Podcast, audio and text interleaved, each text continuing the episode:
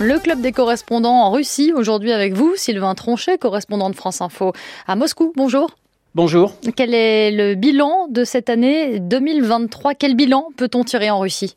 Eh bien, tout dépend de quel point de vue on se place. Si c'est celui du Kremlin, c'est une année positive. Hein. L'armée russe est repassée à l'offensive en Ukraine. Certes, elle progresse peu, mais elle a contenu la grande contre-offensive ukrainienne. Et d'après Vladimir Poutine, elle n'a pas de problème d'effectif. Il y a suffisamment de volontaires et pas besoin d'une deuxième vague de mobilisation. Sur le plan économique, là aussi, après avoir accusé le coup, la Russie est repartie de l'avant. La croissance devrait atteindre 3%, le chômage est faible et l'appareil productif russe résiste mieux que prévu aux sanctions. Sur le plan politique, le pouvoir semble bien en place.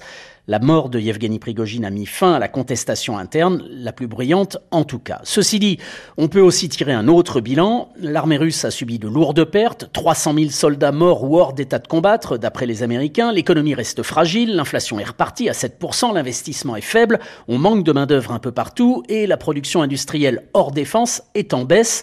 Et puis le pays reste morose, pour ne pas dire déprimé, à l'approche de cette nouvelle année. Alors Sylvain, comment s'annonce 2024 en Russie? Eh bien, ce sera d'abord l'année de l'élection présidentielle. Il n'y a aucun suspense, hein. Vladimir Poutine restera au pouvoir. La question c'est, est-ce qu'une fois l'élection passée, le pouvoir se sentira les mains déliées pour prendre des mesures éventuellement impopulaires, des hausses d'impôts, euh, la guerre en Ukraine coûte cher, un durcissement encore de la répression ou plus de restrictions de sortie de territoire? Tout cela dépendra bien sûr de l'évolution sur le front ukrainien. L'hypothèse la plus probable, c'est qu'en 2024, le pays sera encore en guerre. Hein. C'est en tout cas la trajectoire retenue dans les prévisions de budget du gouvernement, qu'il envisage une baisse des dépenses militaires qu'à partir de 2025. Tout dépendra aussi de la capacité des Occidentaux à durcir ou faire mieux appliquer les sanctions, de la volonté ou non de certains pays de poursuivre leur coopération avec la Russie, je pense à la Chine ou à l'Inde, et des cours du pétrole, qui restent la principale source de revenus de la Russie, et donc détermine sa capacité à financer une guerre qui laissera des traces profondes mais peut-être pas visible dès l'année prochaine. Merci Sylvain Tronchet, correspondant de France Info à Moscou. En Ukraine, l'avenir de la guerre se joue en ce moment. Pour faire basculer le cours du conflit en sa faveur, l'Ukraine a besoin de deux choses, d'armes et de soldats. Claude Guibal, euh, vous y êtes en Ukraine, envoyé spécial de France Info à Kiev. Ce qui va tout déterminer, euh, ce sont l'aide internationale, mais aussi la mobilisation. Oui, euh, l'aide internationale, on le sait, euh, patine. Le vote d'une enveloppe supplémentaire de 61 milliards de dollars est toujours bloqué par le Congrès américain, malgré euh, les efforts de Joe Biden pour expliquer aux élus républicains, notamment, qu'aider l'Ukraine avec des armes, avec de l'argent, sera toujours moins coûteux aux États-Unis que d'intervenir directement.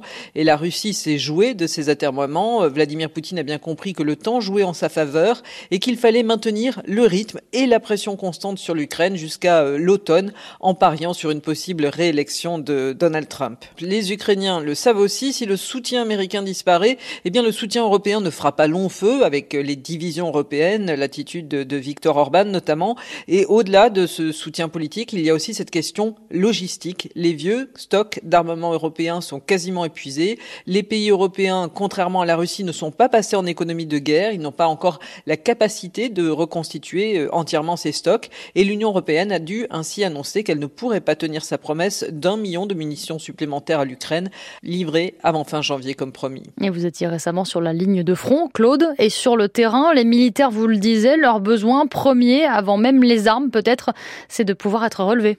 Oui, oui, ce sont des hommes déterminés mais épuisés hein, que l'on voit euh, le long de cette ligne de front de plus de 1000 km euh, à l'est. Des hommes qui, pour beaucoup, n'ont pas eu de permission depuis parfois huit mois, hein, comme celui avec lequel nous échangions ce matin.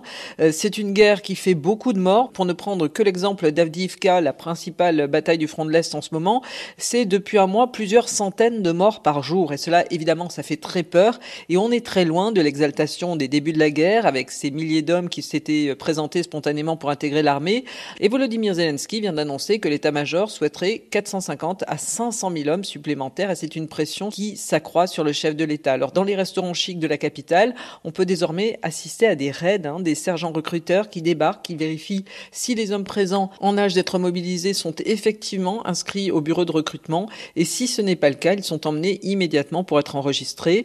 L'État est mis sous pression pour faire chasse à la corruption, les fausses exemptions médicales, les passeurs qui pour 6 17 000 euros permettent à certains de fuir le pays et une loi est en préparation pour redessiner les contours de cette mobilisation qui est le véritable enjeu clé de ces prochaines semaines. Claude Guibal, envoyé spécial de France Info en Ukraine, c'était le club des correspondants.